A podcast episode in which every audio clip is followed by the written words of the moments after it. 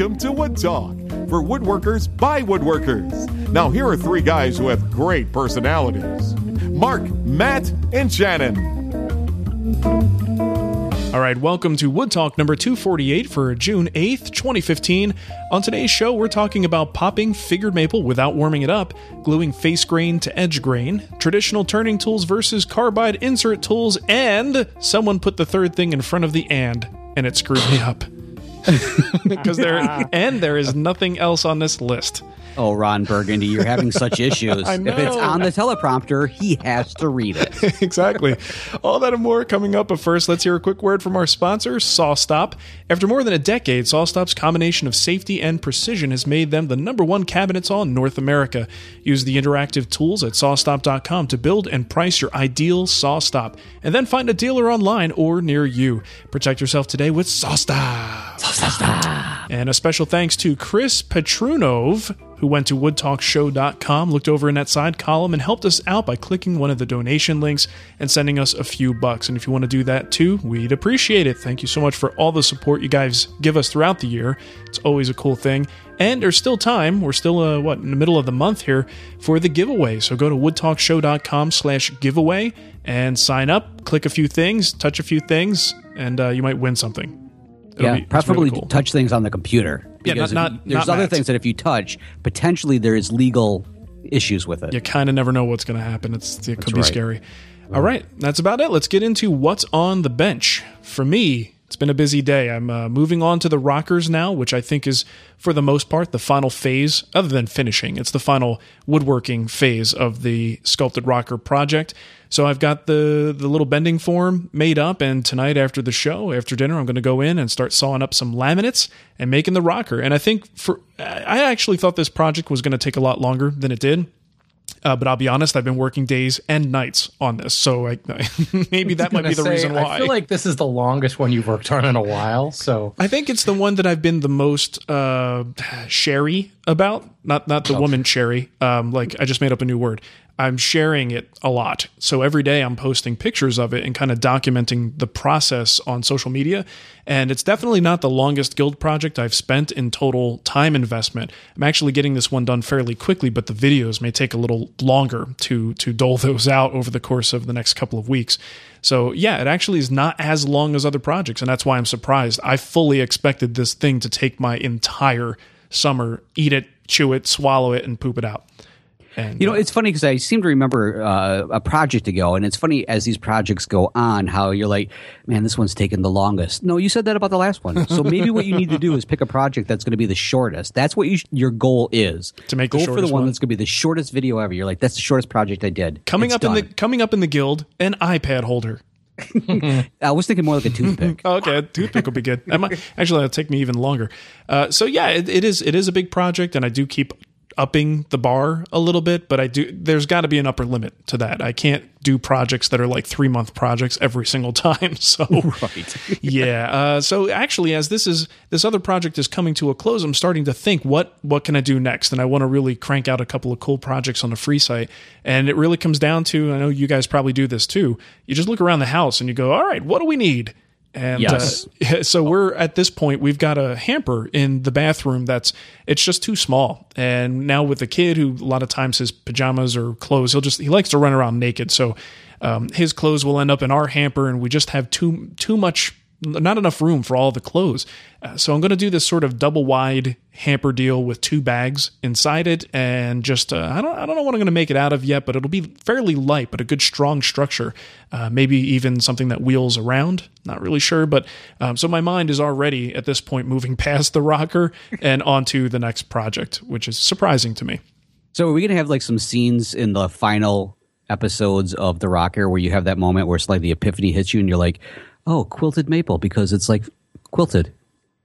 for the hamper, and then you'll go right back into it. And it's like one of those in the uh, pop up version of uh, the the guild build. People will have that little thing that'll pop up like VH1, and it'll say, "This is where Mark had the inspiration for quilted maple in the hamper." Just like it. I'm glad you explained that because I had no idea where you were going with that initially. I was thinking pop up book. That was- I went I went old school on you there. Although the Wood Whisper pop up book, that's a good idea. It'd be popular with kids. That's That would sure. be really uh, that'd be a great way to introduce kids to woodworking. There you go. All right, Matt. Well, what about you? Well, for me, the big thing, actually, I should start off first by saying that uh, I have slightly not been doing a lot because my daughter this weekend left for Germany. In fact, she's in Germany right now. Uh, she texted my wife a little while ago and said that she has now been up for 32 hours straight due to the plane ride, being nervous the night before, all that good stuff. And so, um, yeah, we'll find out how that goes. That's Wow. going to be really interesting. My favorite part so far is she purchased a piece. She's in Berlin and she purchased a souvenir piece of the wall, which I said that came down a long time ago. Do they really have that many pieces around? Can we a feeling- verify that? Yeah, somebody's probably in the backyard breaking up like cinder blocks, going "Stupid Americans." They'll buy anything. exactly. And speaking of buying anything, that's the other big thing right now. Is this came out a little while ago, and I haven't mentioned it here on the show, but uh, maybe if people are interested and will help me to fund my daughter getting back home from Germany, we have uh, video on demand of all the bonus footage and bonus episodes that were originally available exclusively to patrons of Matt's Basement Workshop. You can now get those videos on demand. This is my first kind of like adventure into something like this, and I have to tell you that I am. Uh, while it has actually been up for a little while now, I still am freaking out that it's even possibly out there because I'm just waiting for somebody to come in and go, uh, "This, um, this is illegal. Take it down now." Nice. Good deal. Yeah. So that that that's it for me. Sorry, I had to take a drink of water there. for a That was probably the, the most poorly timed drink of water ever. I was gonna say I can go ahead, but I don't want to like step on Matt there. Yeah. no, no, I was, I was, I was very close to smacking my lips too. And as I, if, for those of you, if there's a little hum in the background, I don't know if you guys can hear it. I've got a fan going on because I had to close the window so that people wouldn't be distracted by my wife yelling around the the, the uh, front yard if a bug lands on her There you go. because she's out doing some yard work. Hey, Uh, Matt, you finally got a fan. The one, ha ha ha, ha. and it's a short fan just like me. so, Oh, anyways, you though. Uh, Shannon, now what do you have going on? Your, your shop has become a staging area. Is this for natural disaster planning? Is this Yeah, well, you probably remember last week I had kind of switched into DIY mode and getting just the house and ready for a house sitter and just kind of taking advantage of things. I built a, uh, I did do some woodworking. I built a valance for our master bathroom that immediately got covered in like polyfill and fabric. So all the woodworking was covered up. That was my foray into upholstery. Basically, just staple the crap out of fabric on the backside and then screw it to the wall That's how it's done. but uh, we were we're actually got several different kind of home improvement projects that we're not doing, like hire end contractors to deal with. Uh, new windows and stuff like that. There's a lot of that kind of going on around the house at random places. And our downstairs, we're in a split level. We have a downstairs area that, frankly, we don't use very much anymore, other than walking through it to get to the laundry room or get to the wood shop. Um, it's just it's a fact that you know it's just the two of us and the dog, and frankly, the driving factor is when we cut the whole cable thing and pretty much watch everything via our computers and on our uh, tablets and things like that. Well, that's where the main TV is in the house. We just never go down there anymore because we watch stuff on other screens. Nice. Um, so we've kind of decided we've been thinking about you know that right now that space is kind of going to waste. So we're just gonna we're donating a bunch of stuff and we're just gonna kind of use it as a staging area for now. But there's still some home improvement stuff that needs to be done. So the staging area turned into my shop. It's kind of one of those things where once you give an inch, once once you give the wife an inch into the shop, suddenly there's like stuff everywhere in the shop.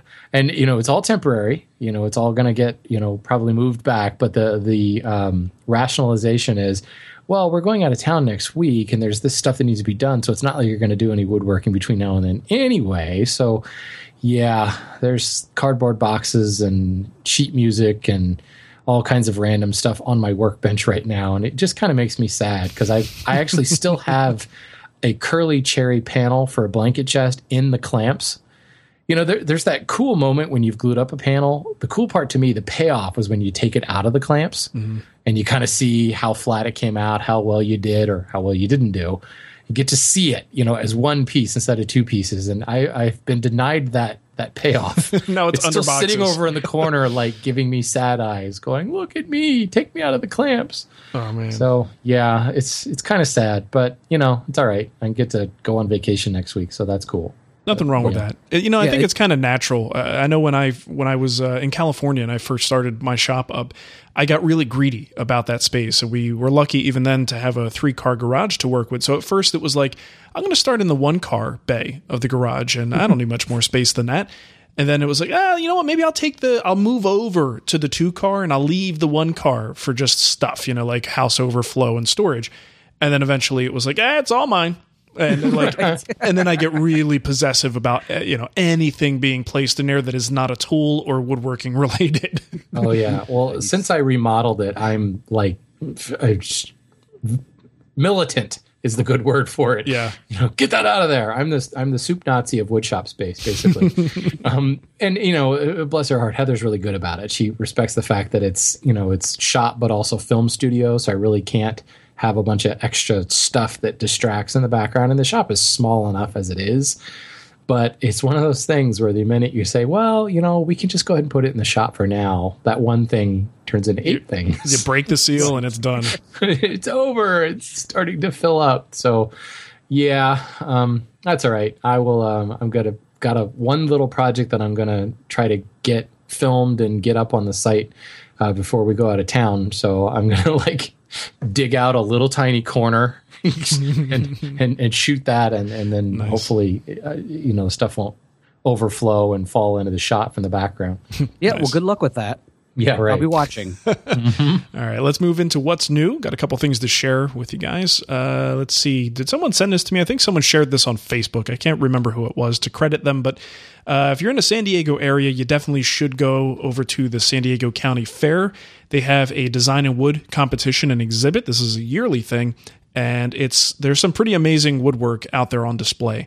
So you got to check it out. I believe it's open till July 4th, and they're open pretty much every day. Um, oddly enough, a little bit of trivia. I used to live right there in Del Mar, right near the uh, the racetrack, and that was the first place I lived when I moved out to California from New Jersey.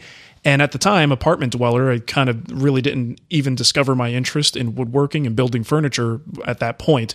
So I was I was near so many great woodworking resources and destinations and things like this exhibit, and had no idea, and was just like, ah, stupid traffic in my way. I'm trying to get to like the gym or like some stupid California thing. I Where are all doing. these guys in flannel? It's California. What's going on with all these suspenders? My God. this is terrible. Like Palomar is over there. If I wanted to take some courses and get a little deeper into woodworking, I could have done it. And uh, yeah, didn't have any idea where I was actually at. It was great. Is it me or does uh, uh, you know you're you're having this revelation where you're talking about this? I always feel like as soon as I move away from a place, that's when I suddenly discover all the amazing things that I was missing. I'm like, are you serious? Now I have to drive back to the place that I was desperate to move from. Funny that didn't happen with Trenton.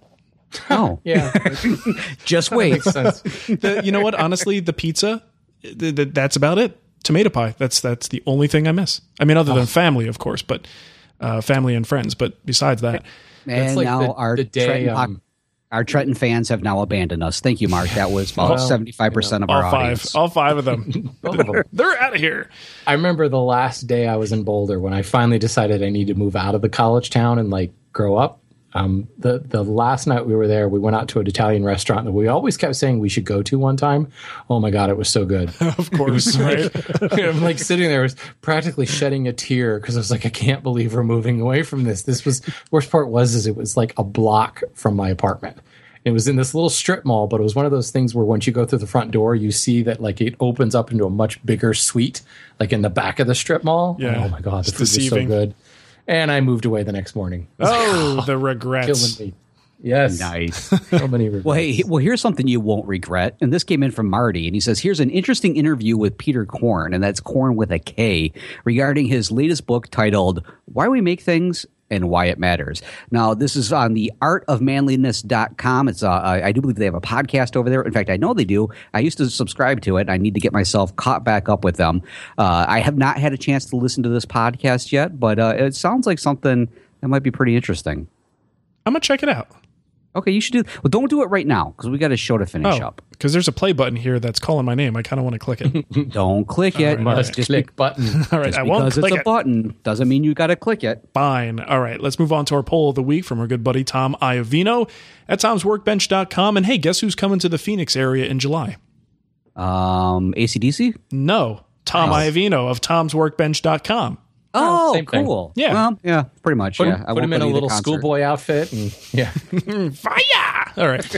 Uh, you know, he's actually uh, going to come out, and we're gonna we're gonna go get some Italian food and uh, stuff ourselves on pasta and uh, bread, bread, and all kinds of Italian food things. ah yes. Because when you think Italian food, I think Phoenix, Arizona. no, Yeah, I will tell I you was thinking what. the same thing. We found. Let me tell you, if there's a good Italian place around, I'm going to find it. There is a hole in the wall strip mall type place, like you're talking about, Shannon.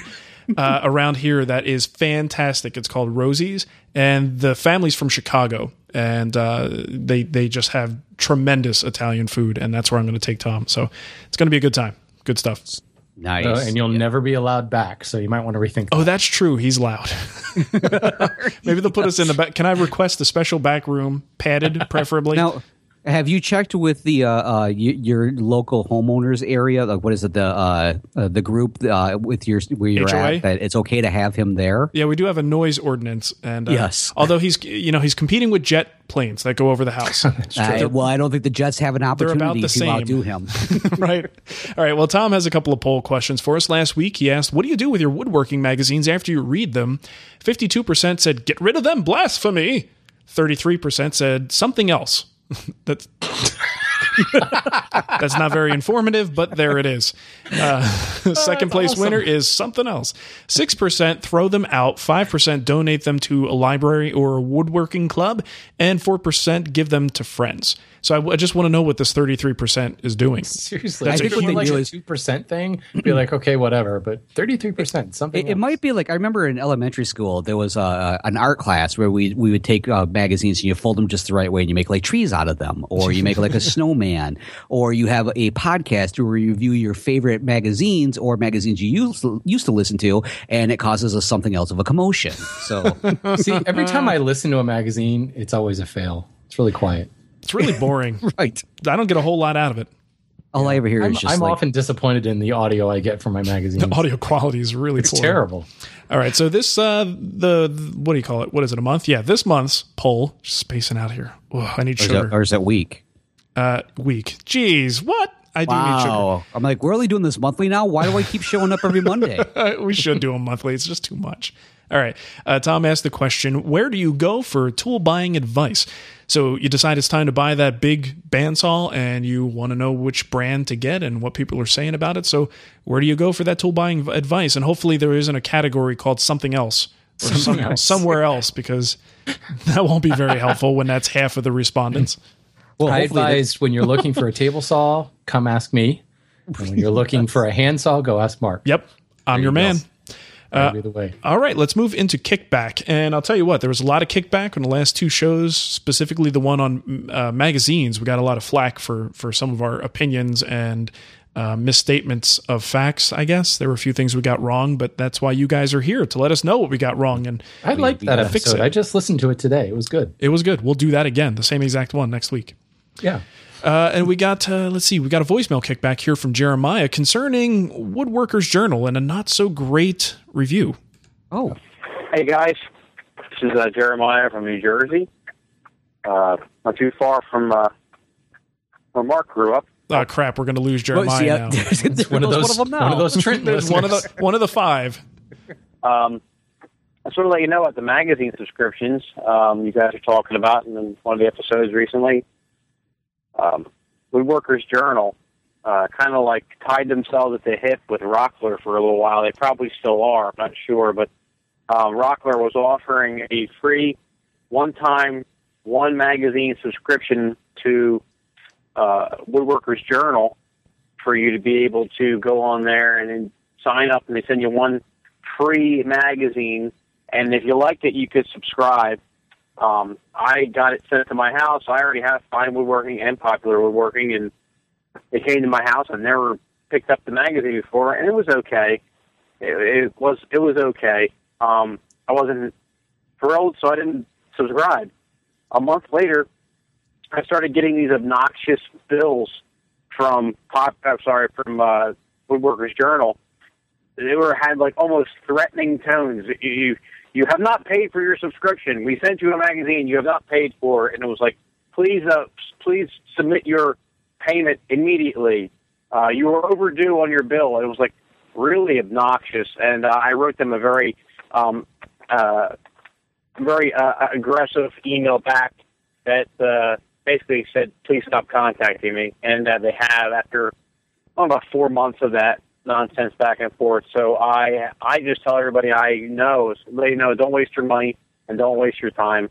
Um, and then a lot of people I know that use Rockler um, got the same aggressive, angry, obnoxious mailers, mailers from them the same way. So uh, just wanted to give you an update. Uh, just you know, don't even bother with that magazine subscription. So, all right, thanks a lot, guys. Great show. I listen to it every week. Take care. Bye bye.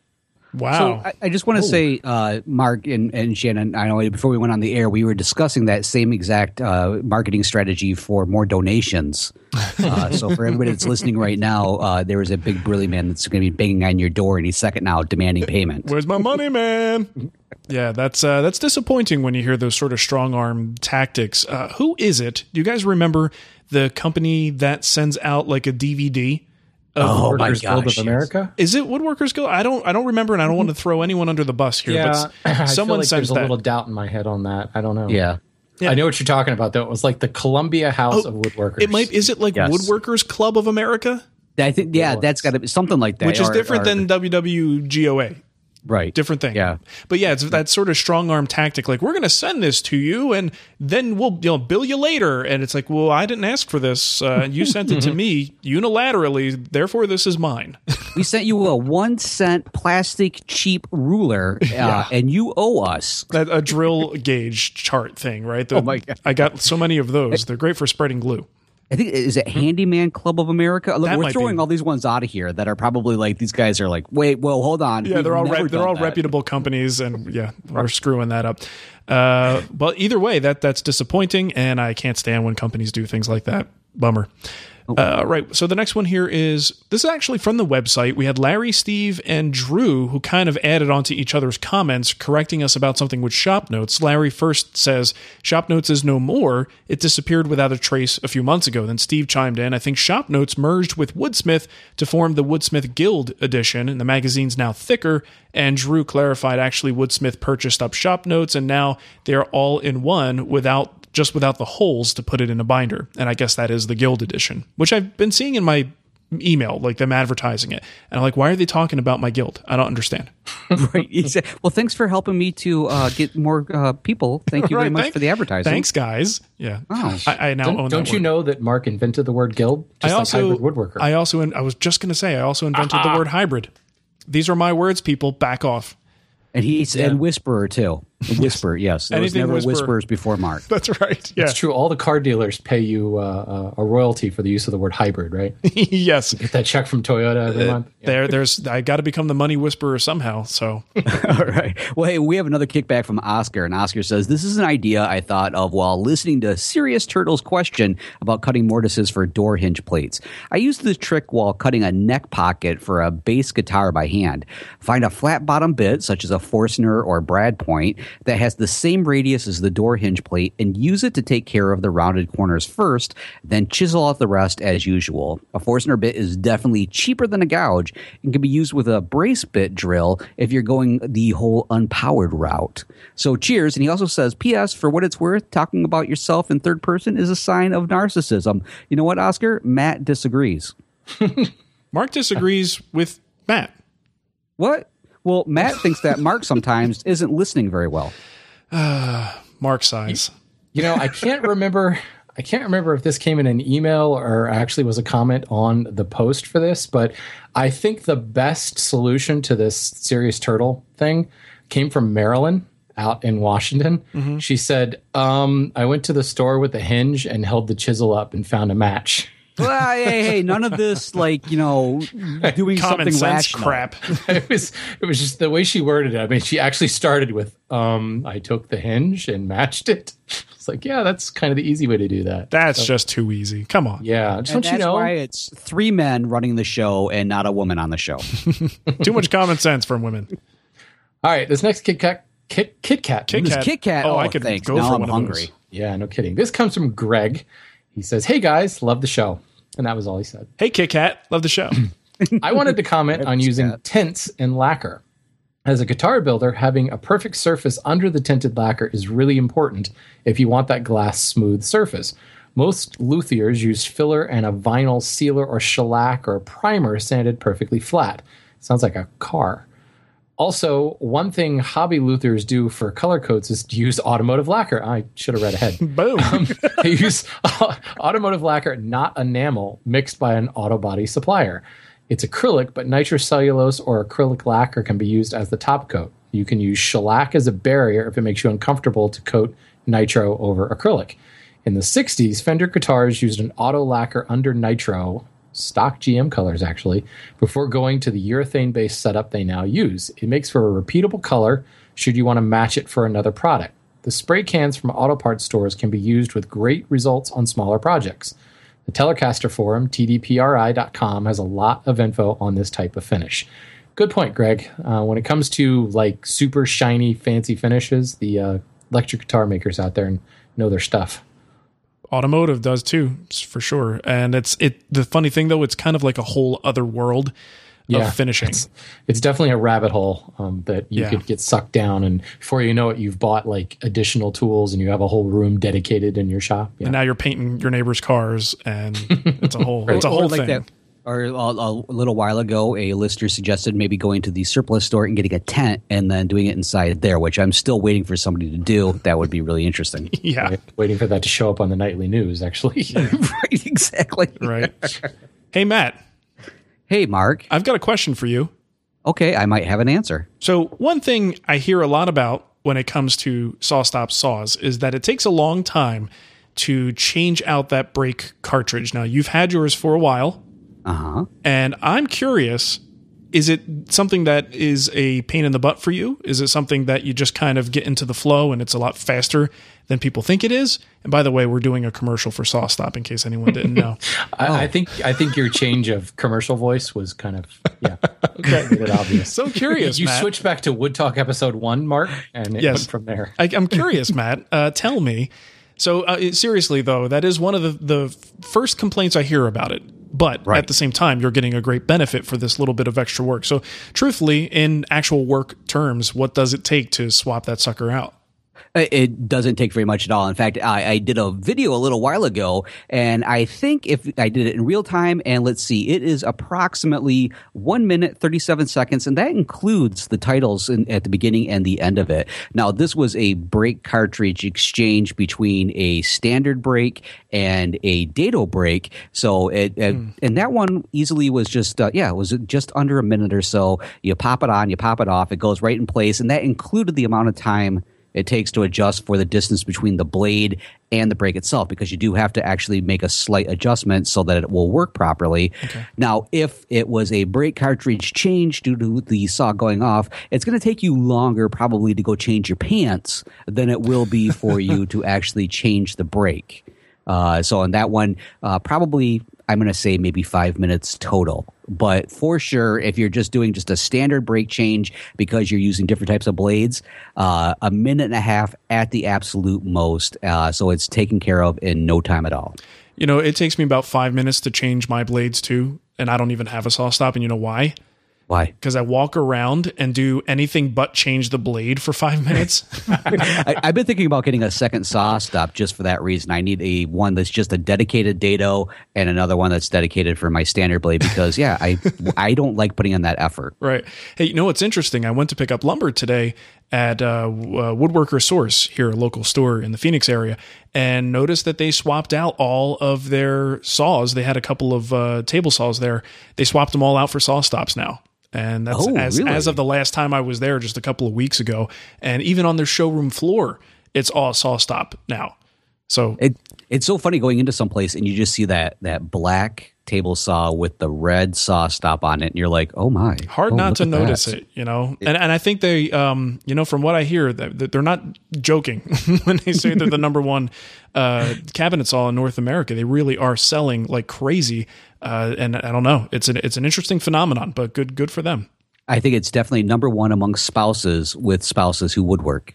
Right now, here's this is this is the naysayer uh, commercial because I'm always curious about these things. How about accidental firings of the brake cartridge? I mean, you're a pretty typical user of the of the Yep. tool. How often have you had an accidental uh, break in gauge?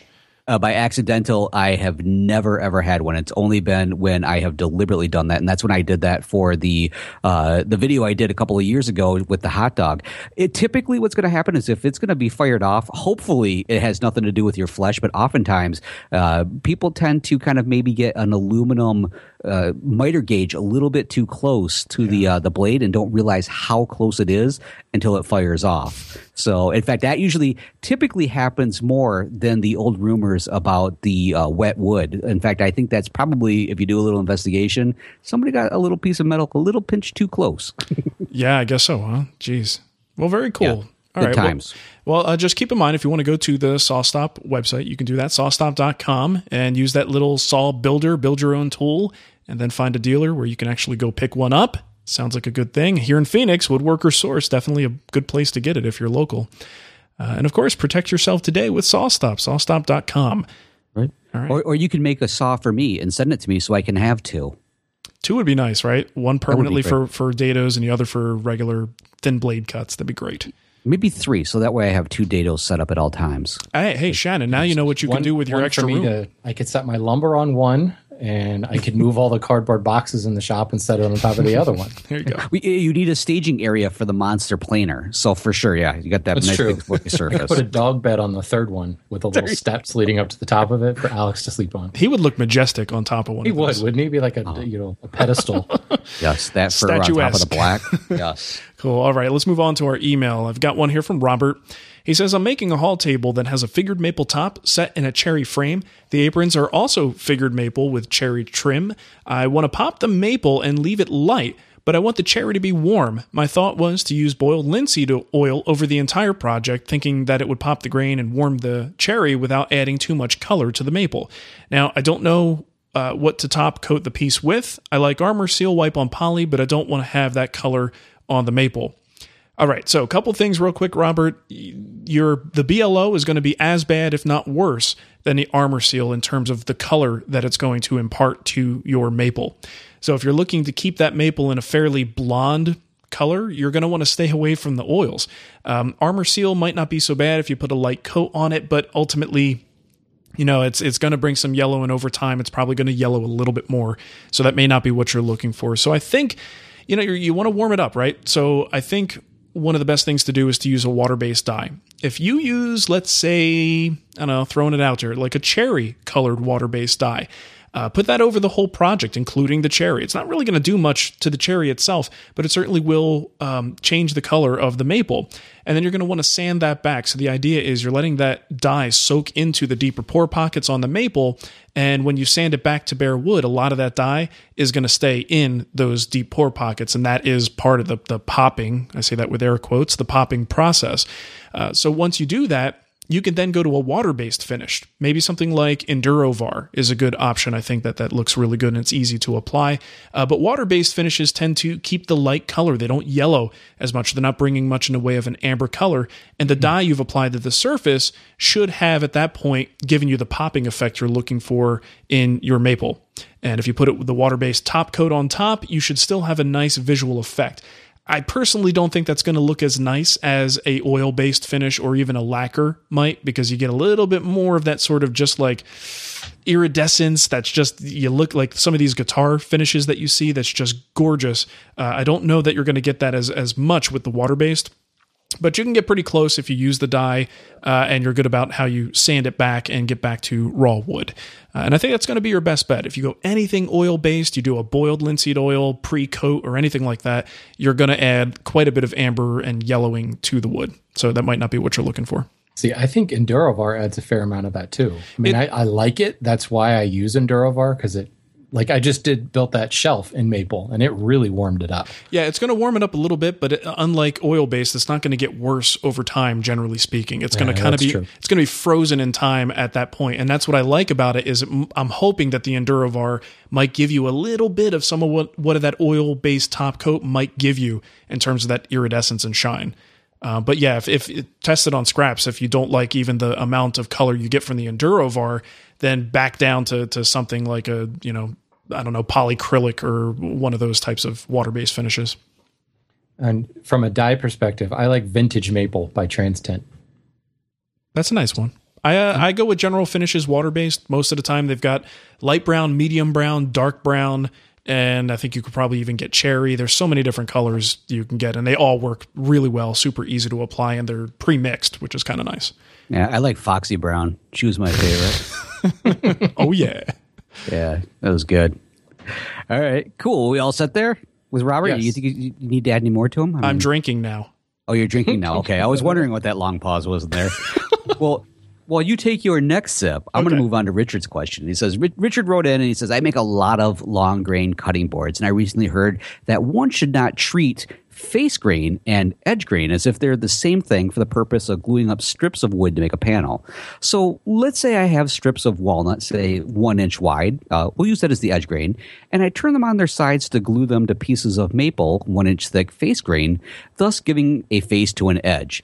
Am I asking for trouble? Well, you are, Richard, if you're using that kind of tone with me. But uh, when it comes to the glue up, you know, the way I look at it is I, I think, and maybe I'm completely wrong on this one, really, when it comes to edge grain and face grain, they're both long grain uh, joinery when you glue that together. It's long grain to long grain.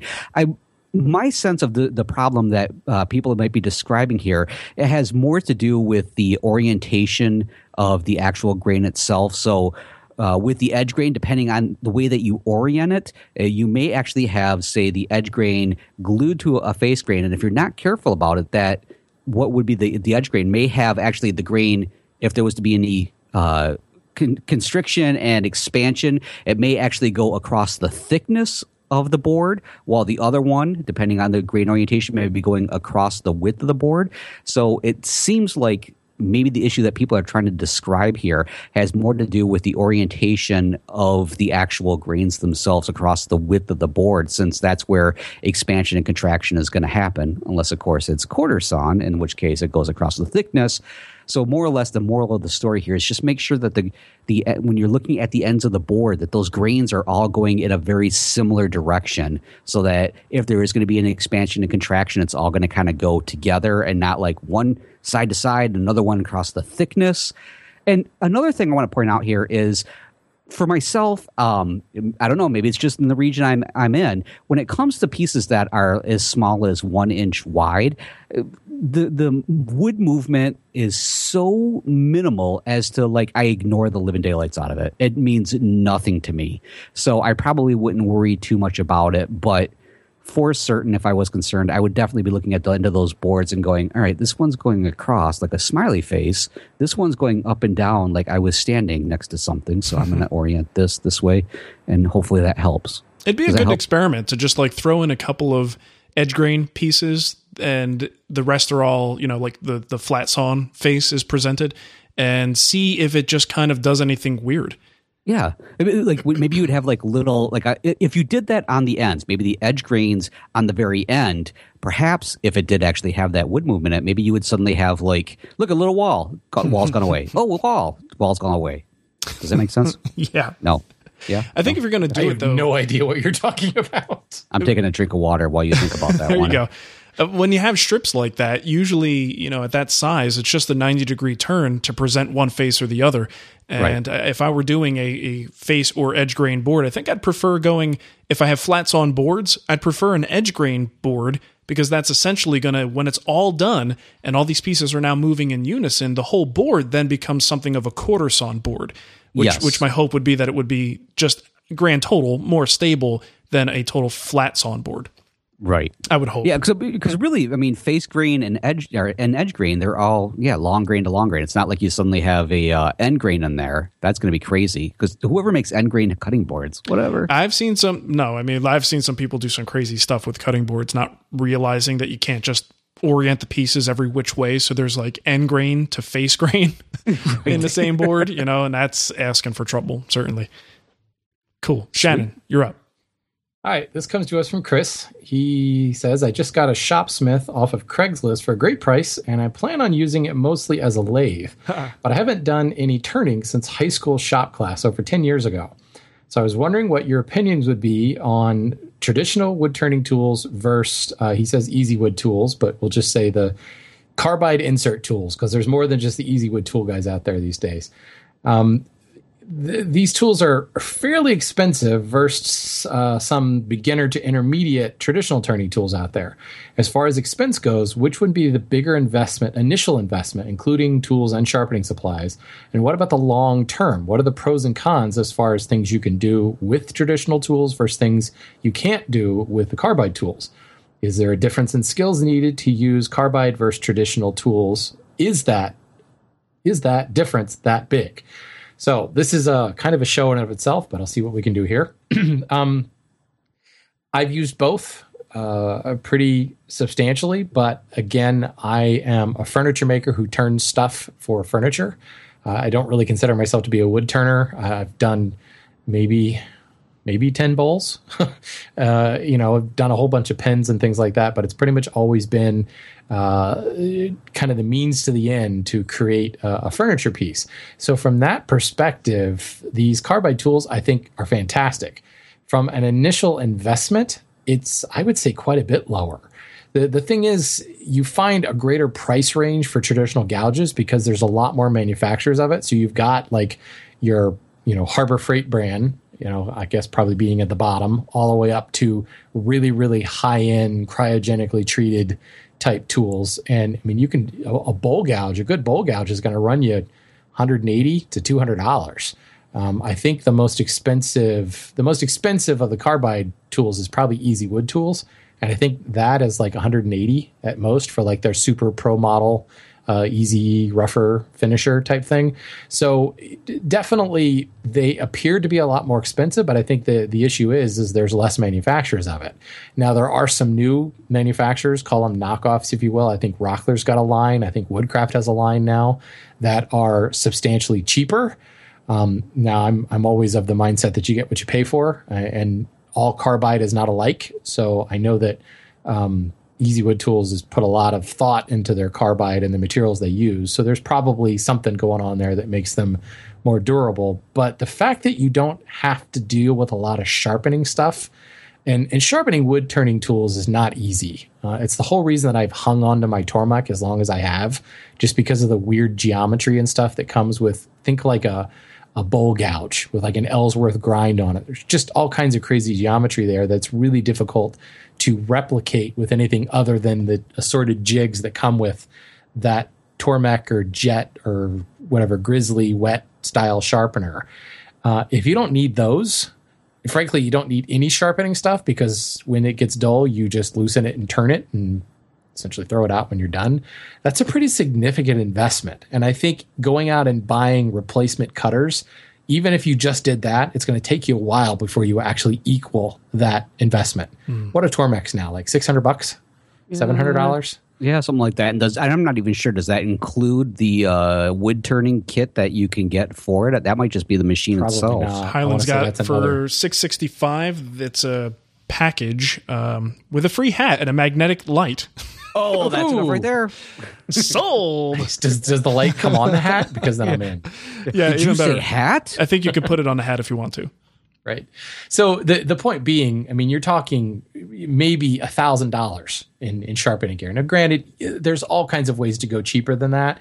But I'm just telling you, I've tried to sharpen some of those complex grind tools. Oh, um, sorry, nine sixty five. If you pick the wood turners package, wow, the, the Tormek okay. is nine sixty five. All right. So it's easy. It's pretty safe to say you could spend a thousand dollars to to get that set up. Um, assume you could go a budget route and maybe cut that in half, but you know the inserts are. I should really look this up. They're not that expensive. Less than ten. Imagine that us so, talking without yeah. doing a little research. Well, here's the other thing: is I have uh, you know I use the Easy Rougher the most, and I've let's see, I've had that for probably five years I have only ever replaced that cutter twice in five years. Um, you know, because you you turn it, you you rotate it to get a new face, and I probably put in the the third one uh, maybe a month ago. Uh, so it's lasted a long time. So definitely, you're talking about a, a, a much lower investment. Now, skill wise, they are entirely different. Entirely different when you use them. Um, you the the Carbide inserts are more of a kind of a scraping tool, so you present it straight on to the work. There's no rotating of the tool and presenting and rubbing the bevel or any of that stuff. So there's little to no learning curve. Um, and you know, I've seen this done, and I know all the companies that make these tools show these things off at um, like uh, the woodworking show and stuff like that, where they say, uh, um, you know, they grab a kid out of the crowd, hand him a tool, and he's turning something right off the bat. Uh, I'm getting I'm getting a message here from my uh, field correspondent. It says fifteen dollars for the inserts. Yeah. So there you go, fifteen bucks for the inserts. You could buy a lot of inserts for a thousand dollars. Somebody do the math on that. You could buy almost ten inserts. And especially if you're an occasional turner like me. Yes. Well, and that's probably why I've, I've I probably could have stretched that second cutter head for a lot longer. Yeah. Um. Then, but let's face it, I had my year of the lathe where I built nothing but lathes for a year, so I did a lot of turning in that year. Um. But the point is, I've taken these tools to like the museum before, and I've like handed them to some random kid, and he's turned stuff right away. There's practically no learning curve to using these things. So somebody who's just getting into turning, I think that speaks volumes. Frankly, um, you're not learning how to handle a turning tool, and there is some merit to that. But frankly, you might decide that eh, turning's okay. You know, I want to build more furniture, and turning's kind of something that I do for my furniture. You may totally fall in love with a lathe and decide you're going to go down that rabbit hole full time. Then it makes sense to start investing in traditional tools. I don't think you'll ever regret buying one of those carbide tools. You're always going to have a need for it, even if you just use it to rough stock down, which you can do pretty quickly there maybe are some limitations not maybe there are some limitations things that are would be a little bit easier if you know how to handle a traditional tool but one of those big things that used to be a real problem was a parting tool and easy wood tools just came out with a parting tool which is actually pretty cool actually um, i've been using mine for a couple of months now um, so you know I was torn for this for a while, and the more I looked at it and the more I started using these carbide tools, the more I just realized for the type of turning I do, it's a no brainer. Um, it it and it's really not that much more expensive. Um, you know, there there are definitely some expensive traditional gouges out there, and I think um, I, I just don't think you can go wrong that way. How do you address the whole it's not, you know, it's not real turning? There you go. I was just going to say, so many people get so hung up on that There- idea that it's not traditional. There's a sentiment tra- out there for sure about that. That's kind of a problem. I usually tell them that they're number one, and now I mean that's just one of those things. That's the same thing that the guy who like emails me and says, "Hey, you put that bench plane down on the bench. That's wrong. You're supposed to put it on its side." Like, you know what, dude? That's fine. It- that's that's your opinion, and certainly. I think the quote real turners out there, the guys who are really good and that's what they do, like their shop consists of maybe a bandsaw and a lathe yeah, I think there maybe may be some merit to that. But that attitude to me holds people back from playing with a lathe. That that prevents people from taking the leap and trying it out. Um, I wrote a post years ago. It was titled "Wood Turning is Fun Again" because of tools like this. Like I got so caught up in you know the different tools and the different techniques and rubbing the bevel, and then I'd get a catch and I'd ruin something, and I, it was so nerve wracking. Matt, I think you and I talked about this in a recent show. Like you were so exhausted after turning in the lathe oh, because you're like white knuckling the tool and you're like really tense because the slightest little error will cause a catch and ruin everything. All of that disappeared when I started using these types of tools, and it was so much more fun. Like what was in my head, what I envisioned that cove and that bead to look like, actually was coming out with very little effort. So you know th- that's fine. If if you want to, haters gonna hate, you know. But sorry, that that actually Taylor Swift. I'm, I'm, I'm glad you said that because that actually really pisses me off when I hear stuff like that because all that does is hold people back. All that does is make people think, oh, well, I'm not a real turner and I need to go and try do this. And, you know, that it's just, this just, there's no place for that. There's no place know for that when you're trying to get people into uh, a new area of woodworking.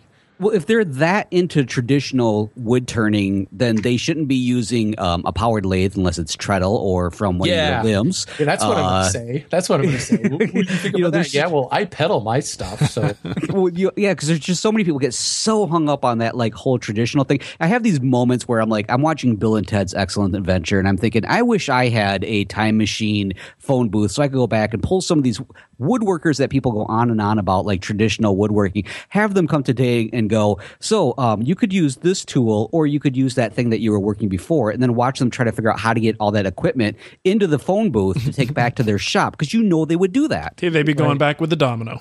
Yeah, exactly. I, I do They're like, I don't know how to pronounce it. and, and I have to say this because someone's going to say it if I don't. I do think you there is a difference in the finish from a traditional turning tool to one of these carbide Oh, yeah. tools. No you doubt can about get a better finish, uh, like no sanding whatsoever needed, but that takes a lot of skill. That takes a really sharp tool, um, and you know when you're just starting out turning, sandpaper is your best friend. You know, you buy sandpaper and a lot of grits, and half the fun of turning is no other aspect of woodworking do you sand to 15,000 grit. And that You know, fast. But, but you can on a lathe. You Yeah. can get an automotive finish without actually applying any finish. That's what's fun about it, you know? So, you know, yes, maybe you won't get the same finish from an Easy Wood tool or whatever, all the different, I don't even know what the other brands are called. Uh, I'm trying not to make this an Easy Wood tool commercial. Too late. you had guessed. Yep, I know. yep, Sorry. I'm going to So, send them a um, bill like uh, like um that woodworking magazine. but you know when i first started when i first started turning sandpaper saved my life you know i mean you can fix anything with a little bit of sandpaper so don't don't fight it and just just start turning and if you decide hey this is a lot of fun i want to do more of this you will eventually find that i need a spindle gouge or i, I want a bowl gouge or something like that you know um, Yeah. rant over No, it's good. Good stuff. I, I couldn't agree more. I think it's good to encourage people. Whatever gets them success early on is what's going to keep them going in the craft. And, yeah yeah Uh, uh, upcoming on the next episode of the weekend Wood Wood Talk, we're going to be talking about how tradition holds everybody back. That'll go over well. All right. Well, if you want to support the show, you can do so with a recurring or a one time donation. Just go to woodtalkshow.com, look in that right hand column, and do a little clicky clicky. And we appreciate that. Yeah. And also, you can get a Wood Talk t shirt at twwstore.com. And make sure you go and sign up for the giveaway at woodtalkshow.com slash giveaway. Uh, you can also leave us a review in the iTunes store. Just look us up and click on ratings and reviews. Give us that five star rating, just like Goose in Colorado. What about Maverick? No, just Goose. That's what i was thinking Uh, it says best woodworking podcast out there. Shannon, Matt, and Mark have produced. Hey, you like that order, Shannon? yes i do All right, Shannon, I'm somewhere I always in the middle. Matt's always the uh, meat of our sandwich. Uh, have produced a wonderful podcast that covers many aspects of woodworking from beginner to advanced. Each approaches the subject from a different perspective, and the witty banter is extremely funny. When new episodes arrive, it's always at the top of my list to listen to. Keep up the great work. Well, thanks so much for that, Goose. Say hi to Maverick. That's that's probably because you've got your podcast listed in reverse alphabetical order. That's what it is. Yeah, if you change that, W. the A's will be on top. Yeah. Perfect. All right, Matt, how about you give them the contact info and we'll get out of here. All right, hey folks, do you have a comment, a question, a topic suggestion, or do you want to make sure that we have the right mailing address so we can make sure that you can pay us for what you owe us for listening to this show because you haven't made that donation yet because you've been listening for so long? Uh, we'll make sure that Guido is knocking at the door. No offense to any Where's Guido out there. Uh, so you have several different ways to contact us. Leave us a voicemail on Skype. Our username is Wood Talk Online. Call our voicemail line at 623-242-5180. Email us at kickback at woodtalkshow.com or leave us a comment on our Wood Talk Facebook page. And if you're looking for the show notes or downloads from today's show or previous episodes, you're going to find those over at woodtalkshow.com. And I want to remind people once again, I know I did this not too long ago. The three of us, we have our own websites. You might not be aware of that. There's Mark over at the, oh, let me do this in Goose's order. There's Shannon over at renaissancewoodworker.com. There's Matt at mattsbasementworkshop.com. And we'll talk to you next week, folks. Oh, I'm just kidding. Actually, there's Mark at thewoodwhisperer.com. What a turd. All right. Well, thanks for listening, everybody, and we'll catch you next time. See ya. See ya.